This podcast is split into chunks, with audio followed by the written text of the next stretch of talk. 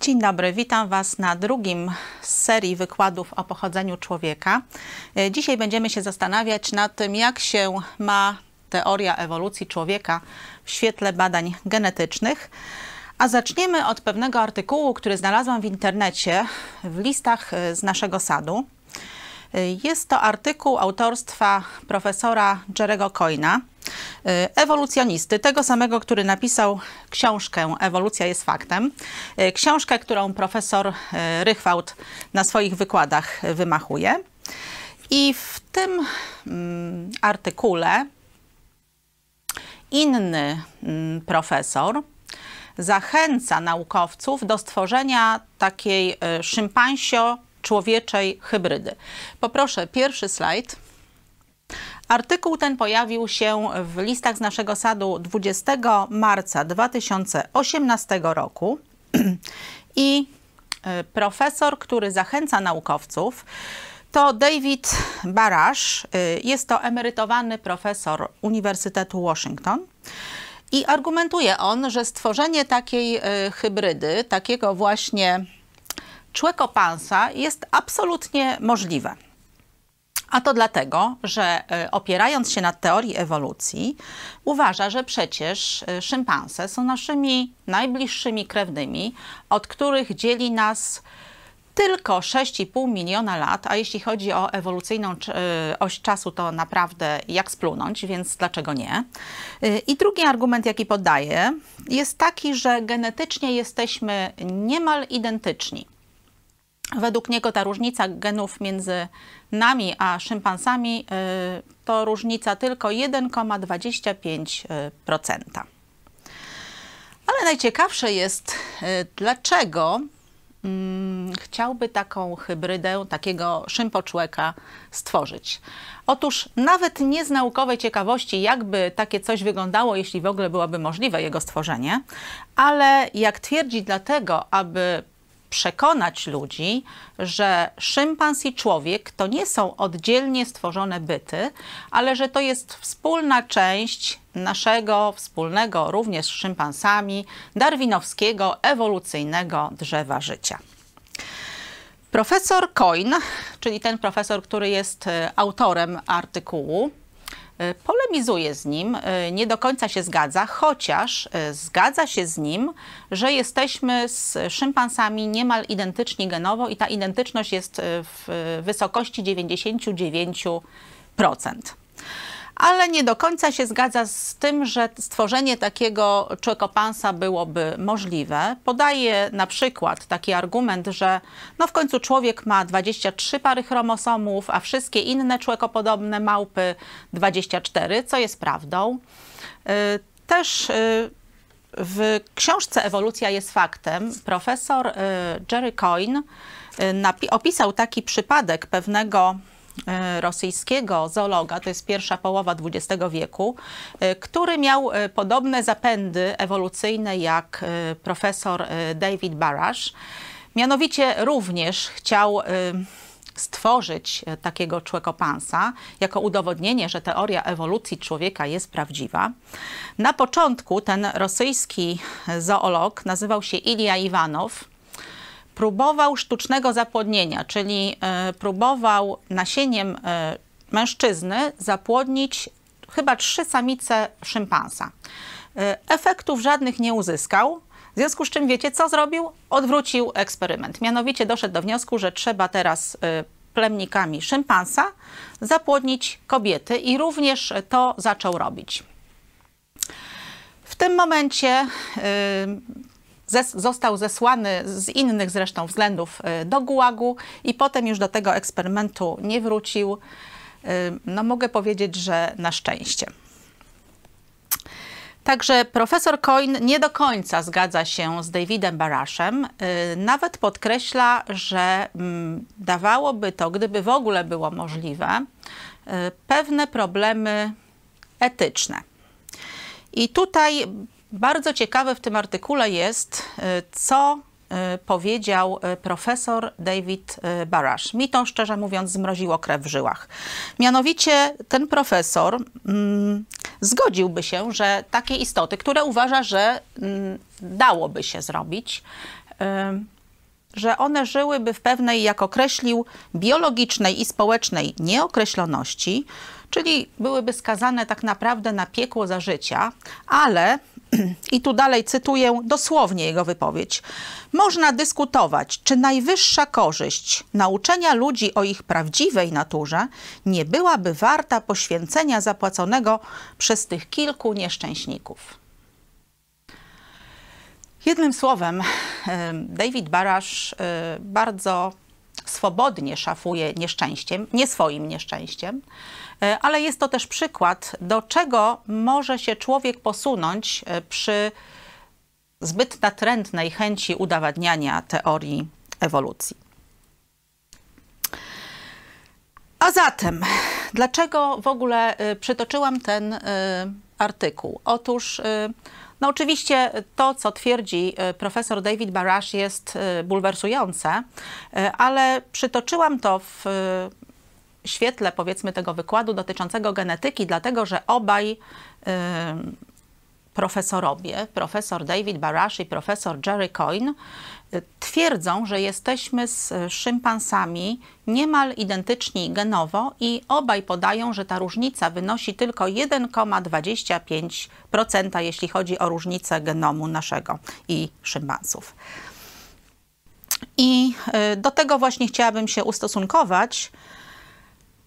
Przy okazji ogólnie chciałam Wam też powiedzieć, że no, ani naukowcy o światopoglądzie ewolucyjnym, ani naukowcy o światopoglądzie kreacjonistycznym nie są w stanie cofnąć się y, w czasie i zobaczyć, jak to było z powstawaniem człowieka. Także opieramy się tylko na dowodach, jakie znajdujemy. Są to też dowody kopalne oraz na pewnych y, odkryciach naukowych, na pewnych badaniach naukowych, badaniach z dziedziny biologii molekularnej, y, badaniach z dziedziny genetyki, tak jak to jest dzisiaj. I chodzi tylko o to, żeby wyciągnąć z tego rozumne, w miarę bezstronne wnioski. A zatem, czy ludzie ewoluowali z małpopodobnych y, przodków? No więc ewolucjoniści, tak jak przytoczeni y, wcześniej przeze mnie David y, Barash i Jerry Coyne oraz wielu innych,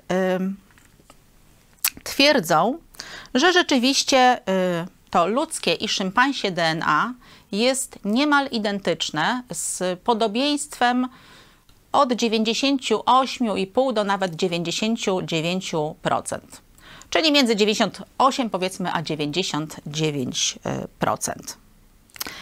Chciałabym przy okazji powiedzieć, może poproszę następny slajd, że nie Wzięłam tego na temat wykładu, dlatego że taka różnica 98,4 powiedzmy procenta to byłby jakiś cios dla kreacjonistów.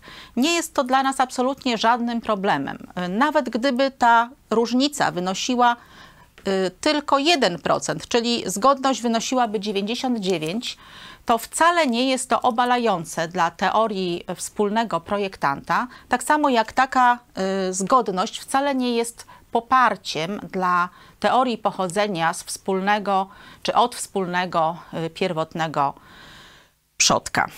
Jeśli y, polemizuję z tym, to dlatego, że są rzetelne genetyczne badania, które po prostu są dowodem na to, że ta wartość jest nieprawdziwa. Skąd się zatem wzięło to 98,4 czy 98,5%? Otóż wzięło się z pierwszych jeszcze takich dość prymitywnych y, badań porównawczych, które miały miejsce w 1975 roku. Y, te badania ewolucjoniści podchwycili i do dzisiaj Y, nimi cały czas szafują, zupełnie ignorując fakt, że genetyka przez te 50 lat też się rozwijała i nowe badania y, genetyczne, nowe badania naukowe y, absolutnie nie potwierdzają takiej zgodności między szympansem a człowiekiem. Już badania w 2005 roku stwierdziły, że różnica między nami a szympansami wynosi około 5%, a zatem zgodność już by była 95% a badania z 2015 i 2016 roku, między innymi prowadzone przez genetyka Jeffreya Tomkinsa, oceniły, że zgodność genowa między nami a szympansami to tylko 86-89%. Także tak jak wspomniałam, nawet gdyby to była taka, y, to nie jest to żaden y, problem dla kreacjonistów. To tak jak dla przykładu y, mamy wymyślony, stworzony przez człowieka mikser i blender. Sam fakt, że są do siebie podobne, że wykorzystują na przykład podobne rozwiązania, podobne silniki, nie świadczy, że mm, blender, y, nie wiem, ewoluował od miksera przez miliony lat albo na odwrót mikser od y, blendera. Także to nie jest żaden dowód obalający, tak samo jak nie jest to żaden dowód na to, że y, człowiek pochodzi od jakiegoś małpopodobnego przodka. Także obecne badania, e, badania e, potwierdzone, to jest jakieś 86, 88, 9% zgodności genowej między nami a e, szympansami. Są jeszcze inne badania, chociaż nie do końca potwierdzone, które były robione w laboratoriach, a Wyniki ich wskazywały na to, że ta różnica jest jeszcze większa, że zgodność oscyluje w granicach 70 kilku procent. Ale jak mówię, zostaniemy przy tych 86, 89, ponieważ to są badania rzetelne i już potwierdzone. Poproszę kolejny slajd. Tym niemniej y, w świecie mit tych 98,5% cały czas się utrzymuje. Przygotowując się do dzisiejszego wykładu, sprawdzałam wiele artykułów, wiele książek, podręczników, filmików y, ewolucyjnych i wszędzie pokutuje to stare badanie 98,5% zgodności genowej. Propagują je również y, różni propagandyści ewolucyjni, między innymi lokalny, w sensie lubelski, youtuber E, Dawid Myśliwiec, e, autor programu Naukowy Bełkot. Znaczy nie wiem, czy autor programu, ale na pewno prowadzący programu Naukowy Bełkot. W jednym ze swoich programów promujących teorię ewolucji, tytuł tego programu to Ewolucja, teoria prawdziwa.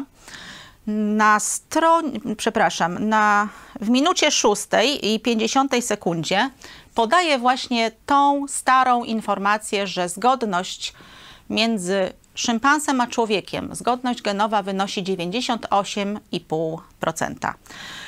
Czyli pan Dawid Myśliwiec podaje bardzo stare e, badanie z 1975 roku, mając pretensje do e, bycia człowiekiem, który podaje informacje naukowe e, i mając no tak pretensje do tego, żeby rzeczywiście przedstawiać aktualną wiedzę na ten temat. Sprawdziłam sobie wykształcenie pana Dawida. E, ukończył on e, uczelnię wyższą, czyli Uniwersytet Marii Curie Skłodowskiej w Lublinie, e, Wydział Chemii. No i powiem tak, zważywszy na to, że ten filmik wyszedł może 2017 czy 2018 rok, no to mogę powiedzieć, że trochę słabo, że dysponuje jedynie badaniami, a przynajmniej przekazuje tylko te badania, które miały miejsce ponad 50 lat temu, czyli jak y, tak na oko sądząc sprzed y, czasu, kiedy pan Dawid się urodził.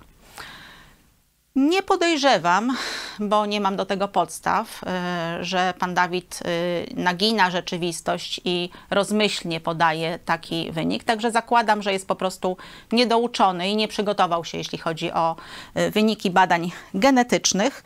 No ale świadczy to też o tym, że mm, poziom naszego szkolnictwa wyższego jest, szczerze mówiąc, żenujący, dlatego że Badania genetyczne na temat ludzi i szympansów y, są nie to, że dostępne dla naukowców, czy dostępne dla ludzi, y, którzy, nie wiem, studiują na uczelniach. One są w tej chwili dostępne od ponad 10 lat dla każdego, kto zechce sobie poszukać w internecie nawet. Także y, pan Dawid Myśliwiec nie ma naprawdę nic na swoje usprawiedliwienie, że y, tak niedostateczną wiedzę przekazuje swoi, swoim, nie wiem, słuchaczom. No i przy okazji w takim razie mam taki challenge dla Dawida Myśliwca. Mianowicie zapraszamy go na film Genezis Raj Utracony. Będzie tam miał okazję e, zetknąć się z troszkę nowszymi badaniami e, naukowymi niż te, które e, promuje w swoich filmikach. Będzie miał też okazję wysłuchać wykładowców uniwersyteckich, mających troszkę większą wiedzę niż widocznie ta, którą dysponują wykładowcy na Uniwersytecie Y, Marii Curie Skłodowskiej w Lublinie. No i może jeszcze jeden challenge. Y, zapraszam również, gdyby miał ochotę, na debatę dotyczącą pochodzenia człowieka. Gdyby jakiś inny ewolucjonista poczuł się na siłach, y, to i chciał, no nie wiem, podjąć rękawicę, to również równie serdecznie zapraszamy. No i wracając do naszego wykładu,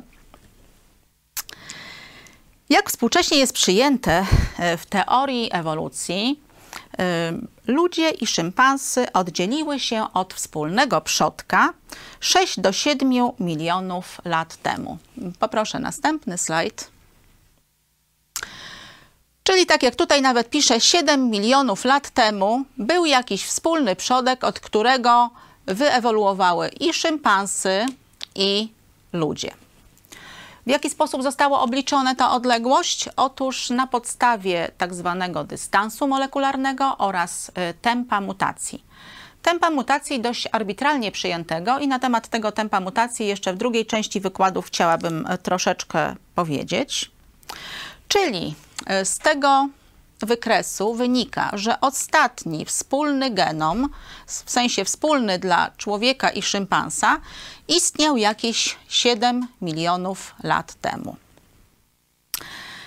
No to teraz e, obliczmy ten e, dystans e, molekularny. Jak wcześniej błędnie ewolucjoniści podawali, ta różnica między człowiekiem a szympansem to 1,5%, jeśli chodzi o różnicę naszego genomu. Jak wynika z badań genetycznych, jest to kilkanaście procent, jeśli chodzi o różnice genomowe. Ale tak sobie pomyślałam, bo za chwileczkę będziemy obliczać, y, jakie i ile jest tych różnic, że może ponieważ to teoria ewolucji E, upada, to chciałabym dać fory ewolucjonistom. E, w związku z tym przyjmijmy tą ich wersję, czyli starą wersję z 1975 roku i niech to będzie 1,5%. E, nawet niech to będzie 1%, będzie mi po prostu łatwiej obliczyć. Ile to zatem jest różnic, ten 1% między nami a szympansami? Poproszę kolejny slajd. Poszukałam sobie. Y, genom jądrowy człowieka to 3 razy 10 do 9 nukleotydów, y, czyli mówiąc normalnie to jest 3 miliardy nukleotydów. Y, przy okazji genom ludzki został odczytany w 2000 roku, czyli nauka w wiek XXI weszła właśnie takim spektakularnym odczytaniem ludzkiego genomu. Czyli wiemy już, że to jest 3 miliardy nukleotydów. No ale będziemy się zastanawiać nie nad człowiekiem, tylko nad jakimś praczłekopansem sprzed 7 y, milionów lat. Także ile on mógł mieć nukleotydów. No i tutaj sobie poszukałam badań naukowych i generalnie wszystkie ssaki, jeśli chodzi o ich genom jądrowy, y, ilość tych nukleotydów oscyluje między 2,5 a 3,5 miliarda. Czyli średnio można powiedzieć, że skoro to był jakiś taki zbliżony do e, człekopanso prapodobnego stwora, no to przypuszczam, że około 3 e, miliardów nukleotydów również mógł mieć. Czyli mamy mniej więcej jego ilość nukleotydów w genomie 9 miliardów. To teraz pytanie brzmi, ile to jest 1% różnicy? Pytanie proste, wystarczy te 9 miliardów podzielić przez 100, czyli mamy 30 milionów nukleotydów. 30 milionów nukleotydów to jest to, co dzieli nas od szympansów. Czyli musiałoby powstać samych tylko mutacji punktowych, które musiały być korzystne, 9, yy, przepraszam, 30 milionów takich różnic w nukleotydach. No to teraz zastanówmy się nad drugim, drugą częścią problemu. Ile mamy na powstanie tych różnic czasu? Poproszę kolejny slajd. Jak już wspominaliśmy, mamy, i to jest obliczone przez y, naukowców, 7, 6 do 7 milionów lat, ale powiedzmy, że 7 milionów lat. Czyli te 30 milionów samych mutacji punktowych. A chciałam podkreślić, że mutacje punktowe to jest jeszcze nic, to jest tylko część zmian, którymi musiałby podlegać ten osobnik, żeby przekształcić się w człowieka. Czyli musiałoby dojść e, do 30 milionów mutacji punktowych w samych nukleotydach, nie mówiąc o mutacjach dotyczących struktury DNA, o powstawaniu zupełnie nowych genów. Ale nawet te 30 milionów musiałoby powstać w ciągu 7 7 milionów lat. I teraz problem polega jeszcze na czymś innym, mianowicie w genetyce czasu nie liczy się w latach, bo chodzi tutaj o przekazanie genów, także liczymy go w pokoleniach. Chodzi nam o przekazanie genów z pokolenia na pokolenie. A zatem w ciągu 7 milionów lat ile byśmy mieli pokoleń? I to jest około kilkuset tysięcy pokoleń. A zatem y, z wyliczeń genetycznych wynikałoby, że w ciągu kilkuset tysięcy pokoleń te hipotetyczne organizmy musiałyby zgromadzić kilkadziesiąt milionów korzystnych mutacji, czyli na każde pokolenie.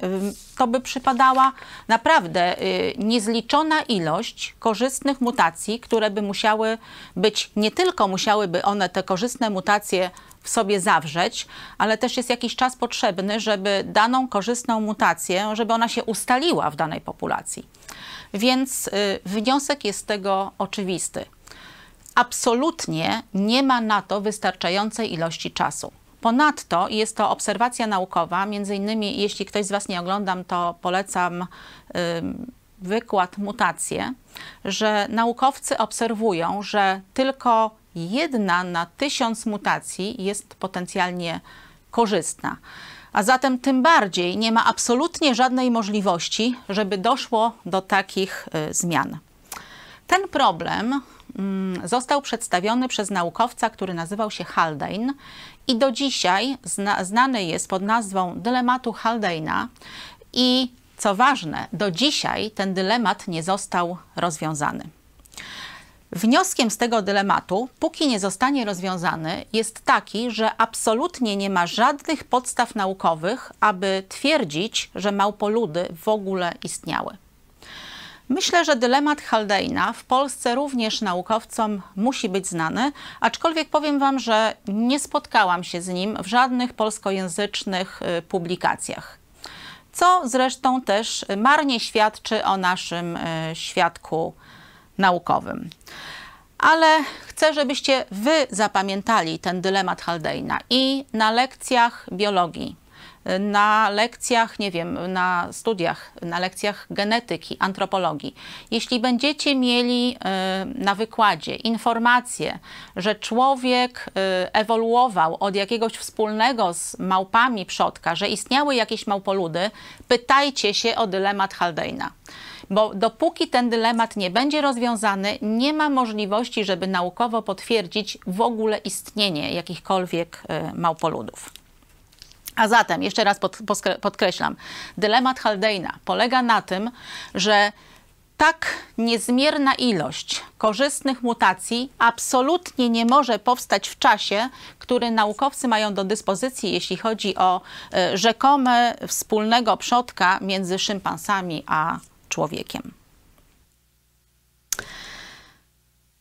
Jeśli chodzi o współczesne badania dotyczące e, różnic genetycznych między szympansami a ludźmi, to powiem Wam, że problem jest znacznie głębszy niż Haldane nawet sobie wyobrażał. Bo spowodowanie tych wszystkich zmian e, anatomicznych między szympansami a ludźmi wymagałoby milionów celowych, korzystnych mutacji, to jest między innymi w tym dylemacie wskazane, ale te mutacje musiałyby się znajdować w konkretnych, określonych konfiguracjach. Tak narysowałam sobie może to siermiężny rysunek, ale chcę Wam wyjaśnić o co chodzi. Otóż wyobraźcie sobie, że te krateczki to jest genom i tych krateczek powinno być 9 miliardów. Z nich te zielone mutacje powinno ich być 30 milionów. Ale nie wystarczy, żeby to było przypadkowe 30 milionów różnych mutacji. Chodzi o to, że one muszą wystąpić w bardzo określonych konfiguracjach. Czyli tak jak y, mamy na przykład gwiazdozbiór, Y, i, no nie wiem, na przykład Wielka Niedźwiedzica albo Cassiopeia y, czy Orion, one składają się powiedzmy z iluś tam gwiazd, ośmiu czy kilkunastu gwiazd. Nie wystarczy wziąć te gwiazdy i rzucić na nieboskłon. One muszą być w odpowiedniej od siebie odległości, muszą mieć pewną przestrzenną odległość taką, w której, taką, która odpowiada danemu wyobrażeniu pasa Oriona czy y, Wielkiej Niedźwiedzicy. I tak samo jest z mutacjami. One nie wystarczy, że się po prostu pojawią w jakiejś tam ilości, one jeszcze muszą się pojawić w pewnych bardzo określonych konfiguracjach. Czyli problem dotyczący dylematu Haldeina jest znacznie większy niż y, nawet temu naukowcowi się wydawało. Jak wyraził się ekspert e, w tej dziedzinie, John Sanford, cytuję tutaj, wybór tysiąca specyficznych i powiązanych ze sobą mutacji w celu utworzenia łańcucha o długości tysiąca liter, tylko tysiąca liter, a nam jest potrzebne zmiany dotyczące kilkunastu, kilkudziesięciu milionów nie może nastąpić w przeciągu 6 milionów lat. I jak dalej twierdzi John Sanford, nie powstanie nawet po trylionach lat. Nie ma po prostu na to absolutnie czasu.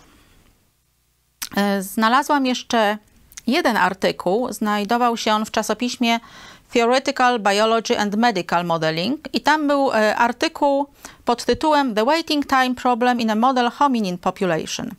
Chciałabym Wam tylko zacytować e, krótki fragment e, z badań naukowych.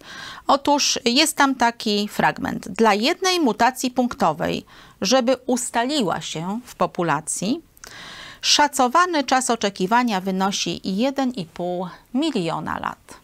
Czyli żeby dana mutacja punktowa ustaliła się w jakiejś populacji, jedna, szacowany czas oczekiwania to jest 1,5 miliona lat.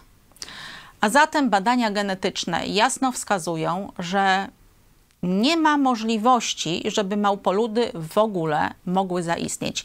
Nie ma absolutnie czasu, żeby tak przeogromna ilość mutacji y, była w stanie się dokonać w tym czasie, który mamy do dyspozycji.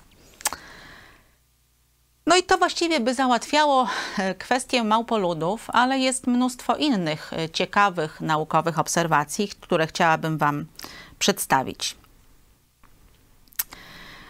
Otóż jest jeszcze problem dotyczący tak zwanej genetycznej entropii. E, jest to pewna obserwowana prawidłowość i polega ona na tym, że genom ludzki z pokolenia na pokolenie się pogarsza. Czyli każde pokolenie dziedziczy po swoich rodzicach część jakichś tam uszkodzeń tego genomu, jakichś drobnych mutacji i w czasie swego życia y, zdobywa też swoje. Y, czy to przez promieniowanie kosmiczne, promieniowanie rentgenowskie, jakieś środki chemiczne, y, czy jakieś y, środki wziewne typu nikotyna na przykład. Także z pokolenia na pokolenie jesteśmy, jeśli chodzi o nasz genom, trochę gorsi. Ale no, nie jest tak źle, prawda? Jeśli wyjdziemy na ulicę, to nie jesteśmy wszyscy pokracznymi mutantami. Nie każdy ma chorobę genetyczną, chociaż owszem, one się zdarzają i być może zdarzać się będą y, coraz y, częściej. Czyli z jednej strony naukowcy obserwują systematyczne, stałe pogarszanie się naszego genomu. I zaznaczam, naturalna selekcja nie jest w stanie te, tego zatrzymać. I jak naukowcy obliczali, czyli cofając się, znaczy, że każdy poprzedni genom był troszkę lepszy niż y, następny. I sądząc po tym, że wcale nie jest tak źle z nami populacyjnie w sensie tych uszkodzeń, doszli do wniosku, że wcale nie tak daleko y, w czasie istniał pewien genom doskonały. I on nie istniał miliony lat temu, on istniał raczej tysiące lat temu. Co szczerze mówiąc nie bardzo pasuje do teorii ewolucji. Czyli nie dość, że badania naukowe, genetyczne pokazują, że absolutnie nie ma możliwości, żeby istniały małpoludy, bo nie ma możliwości, żeby doszło do takich przekształceń genetycznych w dostępnym czasie. A zauważcie, że ja nie mówiłam o o tym, jak to jest w rzeczywistości, jeśli chodzi o różnice genowe między nami a małpoludami. Ja wzięłam pod uwagę nawet nie najbardziej łagodne badanie pod tym względem, którym szafują ewolucjoniści. Ja wzięłam tylko 1% różnicy. Powinnam wziąć kilkanaście procent różnicy, czyli te 30 milionów samych mutacji punktowych powinniście pomnożyć razy kilkanaście. Ale nawet to, to nie jest jeszcze e, koniec e, kalwarii teorii ewolucji, chociaż e, też ta genetyczna entropia jest ciekawa z pewnego względu. Mianowicie, szanowni ewolucjoniści, wynika z tego, że genom ludzki raczej z pokolenia na pokolenie się pogarsza, a nie polepsza, jak to jest w teorii ewolucji. Kolejny problem to y, odsetek śmieciowego DNA. Poproszę następny slajd. O co chodzi? Otóż y, ostatnie badania, między innymi właśnie Project y, ENCODE, odkryły, że odsetek śmieciowego DNA po badaniach okazał się funkcjonalny w 80%. Y, już Wam wyjaśnię, w czym jest problem dla ewolucjonistów. Otóż w pierwszych takich jeszcze prymitywnych badaniach porównawczych genetycznych naukowcy badając ludzki genom, badali te mm, geny, które kodują białka i doszli do wniosku, że duża część naszego DNA nie ma funkcji kodujących białka. Nie wiedzieli, do czego to służy, założyli, że skoro nie koduje białek, to znaczy, że do niczego i nazwali to y, junk DNA, czyli śmieciowe DNA. Tego śmieciowego DNA, czyli tego, którego naukowcy początkowo nie wiedzieli, do czego służy, było całkiem sporo. Oczywiście podciągnęli to pod y, teorię ewolucji niektórzy, że po prostu no, mamy po tych wszystkich przemianach od pierwotniaka z prebiotycznej zupy taką całą sporą ilość śmieciowego DNA nam już do niczego niepotrzebnego. No ale badania kolejne genetyczne, a ostatnio właśnie Project Uncode odkryły, że ta część DNA, którą uważano za śmieciowe, w tej chwili w 80% okazała się funkcjonalna, czyli w 80% to śmieciowe DNA ma bardzo istotne funkcje. Pewnie y, reszta też ma jakieś funkcje, tylko jeszcze nie odkryte. No ale ktoś by zapytał, no, no i co z tego? No jaki w tym problem niby dla ewolucjonistów? No i spróbuję Wam wyjaśnić, o co chodzi.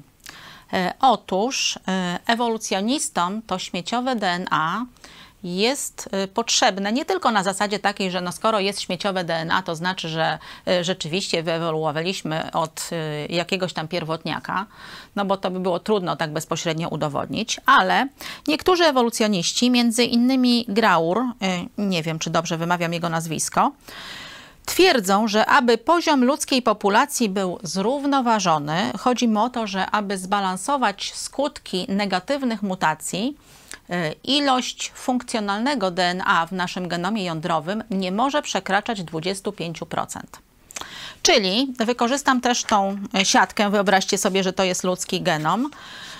Według Graura, żeby zbalansować jakoś te skutki negatywnych mutacji, tylko ćwiartka, powiedzmy co, co czwarty z tej krateczki naszych nukleotydów y, powinien, y, czy DNA powinien być y, funkcjonalny.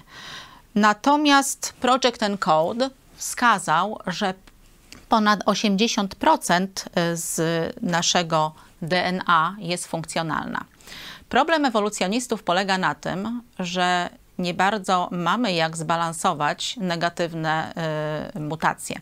Dlatego, że wyobraźmy sobie, że mutacja to jest kamyk, który leci w kierunku tej siatki i powiedzmy mutacja punktowa uderza w jakiś, y, uszkadza jakąś krateczkę. Jeśli by było tak, jak zakłada Graur, że tylko do 20-25% naszego genomu ma jakiś sens, no to jest duża szansa, że łupnie w takie miejsce, którym nie zrobi nic złego. Po prostu trafi na śmieciowe DNA. Natomiast jeśli jest tak, jak wskazują współczesne badania, czyli praktycznie y, nasz genom jest funkcjonalny niemal w całości, no to wiecie, gdziekolwiek nie łupnie ta mutacja, to spowoduje jakieś konkretne uszkodzenie czegoś, co jest funkcjonalne. Czyli nie można powiedzieć, że dałoby się negatywny, te, zbalansować jakoś y, te skutki negatywnych mutacji. A podkreślam, że naukowcy obserwują, że jeśli chodzi o mutacje, tylko jedna na około tysiąc mutacji jest potencjalnie korzystna. Ponadto, jeśli tylko jedna na tysiąc mutacji jest potencjalnie korzystna, to zastanówmy się, jak mogły ewoluować y, małpoludy. Przecież y, te 999 negatywnych y, mutacji załatwiłoby je, zanim w ogóle byłyby w stanie wyewoluować i utrwalić jakąś korzystną mutację w swojej populacji. No i nawet jeszcze to nie jest e, końcem e, męki mm, teorii ewolucji człowieka i małpoludów, bo jeszcze o jednym badaniu chciałabym Wam powiedzieć. Mianowicie, poproszę następny e, slajd. Jest to badanie Thousand Genomes Project. To badanie dotyczyć będzie tempa mutacji, czyli tego, co wspominałam, y, bo na podstawie tego tempa mutacji między innymi zostało ustalone, że wspólny dla nas i dla szympansów genom istniał jakieś 7 y, milionów lat temu. Otóż y, w tych badaniach naukowcy, między innymi z Uniwersytetu w Montrealu, Szukali u dzieci zmian y, w DNA nieobecnych u ich rodziców, czyli całe badanie polegało na tym, żeby określić, w jakim tempie pojawiają się nowe dla danego pokolenia mutacje. Przepraszam. Robili to w ten sposób. Badali genom mamy i taty, sprawdzali, jakie ma mutacje, a następnie przez y, okres życia dziecka badali pojawianie się nowych mutacji, czyli mutacji, które nie występowały ani u mamy, ani u taty. I wniosek z tych badań został podany w Nature Genetics i cytuję, jaki jest wniosek. Tempo mutacji jest trzy razy wolniejsze niż zakładali naukowcy. Jaki to jest problem dla ewolucjonistów? Otóż y, o kant czterech liter potłuc, y, ich odległość genową y, od tego wspólnego pra-szympoczłeka, który jak twierdzą istniał i z niego wyewoluował człowiek. Te badania akurat dotyczące tempa mutacji są słabo nagłośnione w Polsce, ale jak e, dalej podawało Nature Genetics, e, cytuję: Jeśli badania zostaną niezależnie potwierdzone, trzeba będzie przewartościować cały sposób myślenia o ewolucji. E, zacytowałam wam to, ponieważ bardzo mi się podobało to zakończenie. Trzeba będzie przewartościować cały sposób myślenia o ewolucji. A spodobało mi się dlatego, a może zwróciłam uwagę na to dlatego, ponieważ jak e, ze dwa wykłady wcześniej przygotowywałam e, badania biologii molekularnej dotyczące darwinowskiego drzewa życia, to konkluzja jednego z biologów molekularnych y, w artykule w New Scientist była bardzo podobna. W sensie trzeba będzie przewartościować cały nasz sposób patrzenia na biologię, cały nasz sposób myślenia o ewolucji. Jednym słowem, czy to dotyczy małpoludów, czy to dotyczy darwinowskiego drzewożycia, nawet jeśli dotyczyło, y, jeśli dotyczy to jakichś takich y, dywagacji dotyczących e, teorii wielkiego wybuchu, bardzo często, jeśli mm, naukowcy opierają się na jakichś rzetelnych badaniach naukowych, dochodzą do wniosku, że trzeba będzie przewartościować cały sposób myślenia o teorii ewolucji. Po prostu jak e, patrzymy na badania i porównujemy je z teorią ewolucji, dochodzimy do wniosku, że ta teoria po prostu nie pasuje do rzetelnych badań naukowych. Od co? I tym bardziej e, smutne jest, że we wszelkich e, podręcznikach szkolnych, e, podręcznikach akademickich, wy czy wasze dzieci uczycie się, poproszę następny slajd, że człowiek jest małpą człekokształtną, wąskonosą. Jest jednym z tego zbioru organizmów. Tu macie nadrodzina małpy człekokształtne, człowiekowate, cztery gatunki, czyli należymy do małp, do gatunku człowiekowatych. Jest to przedstawiane od klas, nie wiem, y, teraz gimnazjów nie ma, to powiedzmy od klas y, licealnych. Nie wiem, czy y, przedstawia się to w podstawówce. Podaje się to jako pewnik, mimo że tak naprawdę nie ma na to żadnych naukowych dowodów. Jak przeglądałam podręcznik, y, dodatkowo bardzo dużo się mówi na temat tego, że pochodzimy od małpoludów. Y, dużo się też mówi o cechach wspólnych y, ludzi i mm, małp człekokształtnych. Poproszę kolejny slajd. Czasami są całe strony w podręcznikach, które y, pokazują tabelki i są podobieństwa między powiedzmy szympansem a człowiekiem. I absolutnie mi nie chodzi o to, że te informacje są nieprawdziwe. One są prawdziwe. One mówią, że y, nie wiem, mamy chwytne kończyny, my i szympans. Y, mamy linie papilarne, oczywiście. I szympans i człowiek ma paznokcie. I szympans i człowiek jest w stanie wziąć kija i sobie nim pomachać. Oczywiście, że tak.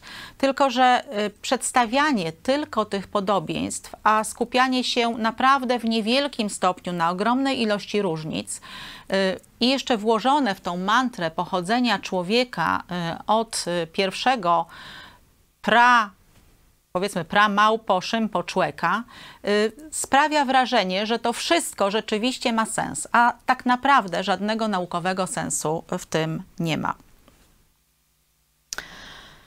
Dla przykładu, ja bym mogła na przykład y, obok siebie postawić y, źdźbło trawy. I też znalazłabym jakieś podobieństwa. Na pewno e, źdźbło trawy i ja jestem zbudowana z komórek. E, z takich no może trudniejszych źdźbło trawy ma chlorofil, ja mam hemoglobinę, które są bardzo, identy- znaczy nie identyczne, ale bardzo podobne do siebie, jeśli chodzi o budowę chemiczną. Ale to przecież nie znaczy, że ja ewoluowałam z trawy albo że trawa jest moim najbliższym kuzynem. Przy okazji pozdrawiam mojego najbliższego kuzyna Tadeusza. Także reasumując, ewolucja czy teoria ewolucji absolutnie nie jest w stanie mm, wyjaśnić, w jaki sposób przybyła informacja, która jakoby była zdolna do przekształcenia małpoluda y, w człowieka.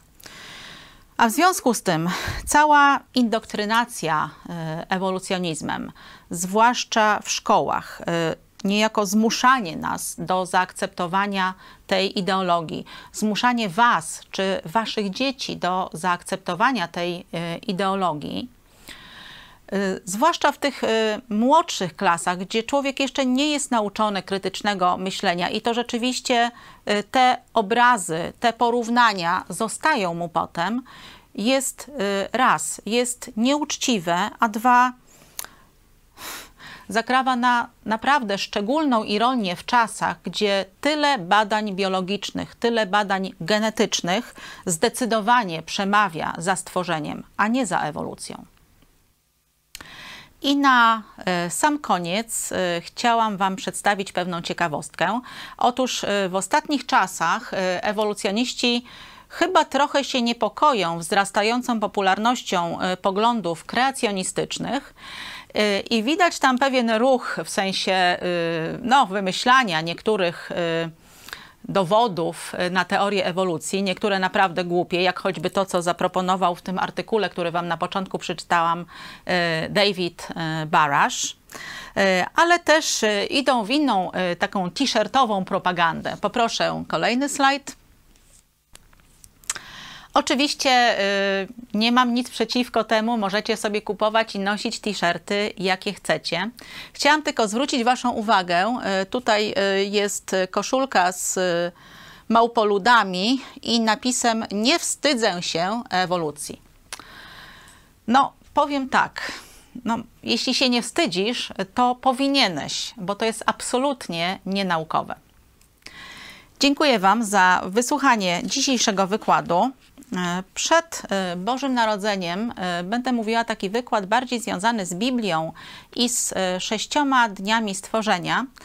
Na ten wykład chciałabym zaprosić, a jeśli Wy możecie, to też zaprosić możecie ateistów i teistycznych ewolucjonistów. Porozmawiamy sobie, czy rzeczywiście stwarzanie świata mogło zająć 6 dni, czy miliardy lat. Dziękuję Wam bardzo za uwagę. Do zobaczenia.